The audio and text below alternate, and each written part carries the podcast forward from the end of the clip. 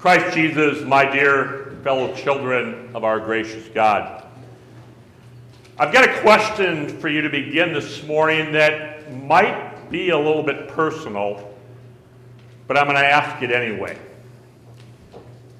Would you consider yourself to be a person who is rather confident, or perhaps a person who is rather shy and timid? And maybe you're going to say, well, it, it, all depends upon the situation. Maybe you're really confident and comfortable with and enjoy your job. But if someone were to ask you to share the gospel with someone else, you might not be so comfortable. Maybe you're a person who loves talking in a small group of people or one on one with people. But if I were to walk out there this morning, yank you by the arm, and put you up here and ask you to talk in front of this group this morning, maybe your knees would be knocking. How comfortable and confident are you going to God when it deals with sin and temptation. And again, I'm, I'm guessing that your answer might be conditional. Maybe through experience of your Christian life, you've gotten to recognize certain temptations of the devil. Maybe you've gotten to try to figure out in your own life how the devil tries to get you. But then there's that one temptation that we all struggle with personally. That pet sin that we know the devil tries to dangle in front of us, and for whatever reason, we just struggle resisting it and saying no to that temptation. You heard the words from the writer of the Hebrews earlier this morning. And the writer of the Hebrews tells us that no matter what that spiritual struggle may be with sin and temptation, every one of us can be bold and confident as we come boldly to the throne of grace. We come boldly to the throne of grace knowing that Jesus truly can identify with us in our temptation. But not just that he can identify with us, that he can truly help us in our time of need. I'm embarrassed. I'm ashamed. No one understands. I'm guessing that any number of those might be your reaction as you have failed in that battle with sin and temptation. Your spouse knows, your children know, maybe your coworkers know, maybe even you feel really ashamed because your fellow Christians know. But before we go too far down that road and totally throw our hands up in despair, let's be reminded again what the writer to the Hebrews says to us. We have one who has been tempted in every way just as we are. I'm certain that there are any number of times in our spiritual lives when each one of us feels like the prophet Elijah. Lord, I am the only one left. There was no one left beside me. Spiritually, we feel alone in our own spiritual desert. But again, before we go too far down that road, remember what we read earlier this morning in our gospel lesson. Think of the very first temptation that the devil threw at Jesus. And remember, before we talk about it, the situation that Jesus had been in. He had gone 40 days and 40 nights without anything to eat or drink. Every time I read those words, I just go, How on earth could he? I don't know about you, but if I go more than about five, six hours without something to eat, my stomach and my body let me know.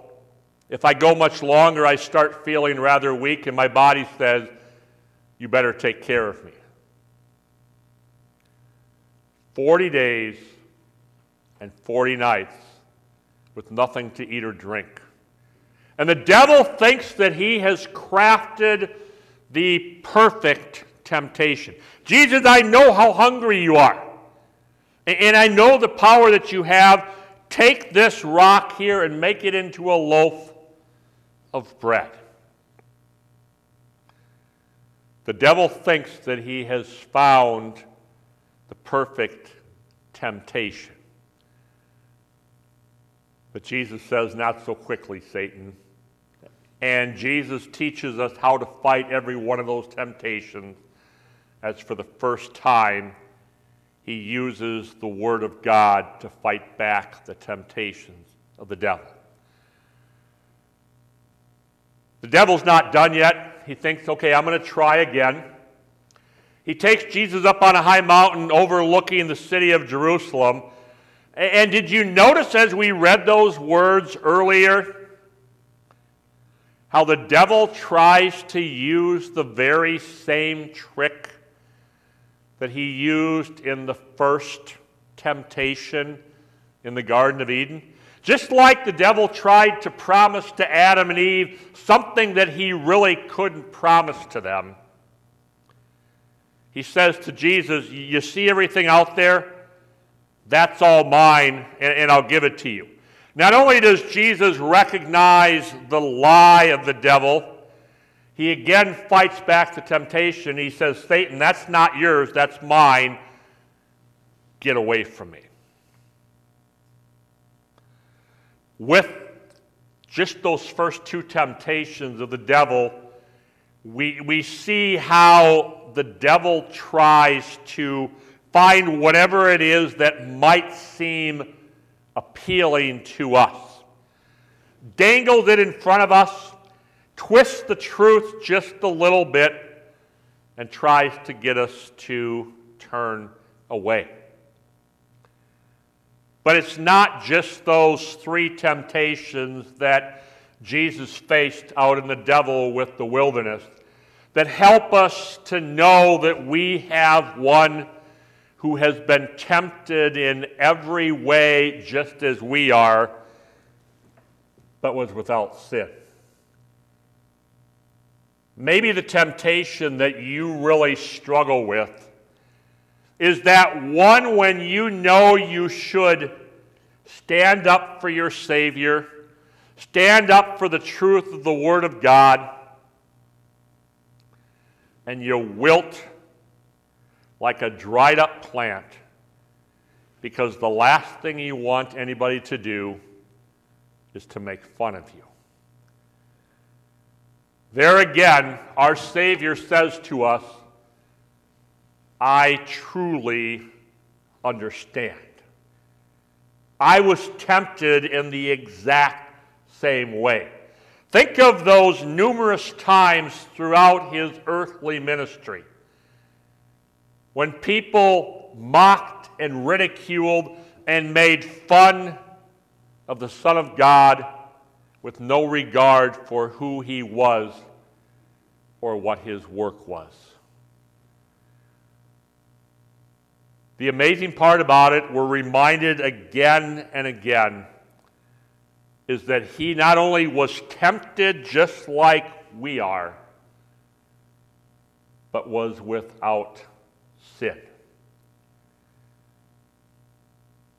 if, if we really want to understand just how much our Savior has been in every spot, just like we are, go to the very last week of his life before he died to pay for our sins. Go to the very last hours of his life before he ultimately willingly gave up his life to pay for our sins. We're going to hear those words again in a few weeks. But I want to take you to Good Friday afternoon. Jesus is hanging there enduring the unimaginable pain of crucifixion. We hear him speak a number of times. And think about what he says right near the end. My God, my God, why have you forsaken me? Anytime you want to have your personal little Elijah pity party and say, nobody understands, I'm the only soldier left fighting for God and for his truth. Our Savior says, I understand. Because I truly was the only one left. And I was left alone without even my Father to pay for your sins. Brothers and sisters, we're going to walk out of here this morning and go back and be engaged in that battle again. And anytime you're going, nobody understands, or you, you fall and you say, I'm ashamed and embarrassed, think back to the encouragement of the writer of the Hebrews. Our Savior truly was in every one of those spots, tempted just like we are, and what a blessing that He never gave in that he was without sin. But it's not just when we fight those sin and temptation. When we truly are in the midst of that spiritual battle and we feel like we've got no fight left, the writer to the Hebrews also reminds us let us then approach the throne of grace with confidence so we may receive mercy and find grace to help us in our time of need. Why can the writer to the Hebrews say that so confidently? That when we have failed and given into that temptation, we can come to the throne of grace and find grace to help us in our time of need. We had a reminder a couple minutes ago we had the opportunity to do what we've done so often here in God's house, whether it's in this location or someplace else. We had the opportunity to take every one of those failures, throw them at the foot of the cross, and I had the privilege to say to you, God has forgiven every single one of those sins. There was no voice from heaven that said, I'm sorry, that one crossed the ultimate line. There was no asterisk that said, I'm sorry, you've done that sin 499 times before. I'm not going to forgive it anymore. We heard that amazing pardon. God, our Heavenly Father, has forgiven every single one of your sins.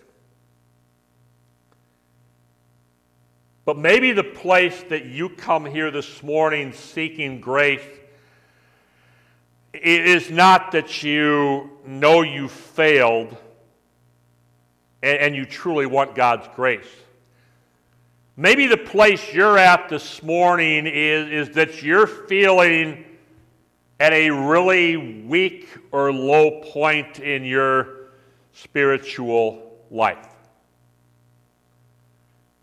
You wonder how many more times you can say no to that temptation. You're feeling like the devil is getting the best of me, and I don't know if I can fight anymore. The writer to the Hebrews reassures you and I once again we've got help. Let us that approach the throne of mercy and find grace to help us in our time of need. We mentioned it earlier, but it bears repeating. Remember what our Savior did when he was all alone with the devil out in the wilderness? He had the power of the Word of God right there at his fingertips, and he was able to fight back and say, Satan, this is what the Word of God says. This is the tool that's going to put you down. You've been reminded of it before, but it's a good reminder again. That is the reason that we take those favorite, significant, and powerful portions of Scripture and have them engraved on our hearts and our mind. Not do we know, need to know every last passage of the Bible from Genesis to Revelation. But having those powerful words of Scripture that when the devil comes at us, we can do like Jesus did and say, Get behind me, Satan. This is what God says. You are defeated. Maybe you've noticed that there is a phrase from the sport of boxing that has made its way into our everyday lingo. That phrase is throwing in the towel. If you understand its significance in the sport of boxing, it refers to when the trainer is in his corner, he sees his fighter out there in the middle of the ring and he senses and realizes that his fighter is fatigued and has reached his end. And before he faces great harm, the trainer takes that wadded up towel, throws it in the middle of the ring, and says, Let my fighter alone. I'm sure every one of us has been at that point in the spiritual battle. Maybe it's been again and again and again. Maybe it's been that that weak point in our spiritual armor has been exposed, and we feel like spiritually throwing in the towel and not fighting anymore. Two things. What a blessing that our Savior never threw in the towel. Even in those most crucial moments on Good Friday afternoon when he was forsaken by his heavenly Father. And when we feel like spiritually throwing in the towel, let us hearken back to the words of the writer of the Hebrews this morning. Let us approach the throne of mercy and know that we truly will find every single time grace to help us in our time of need. Amen.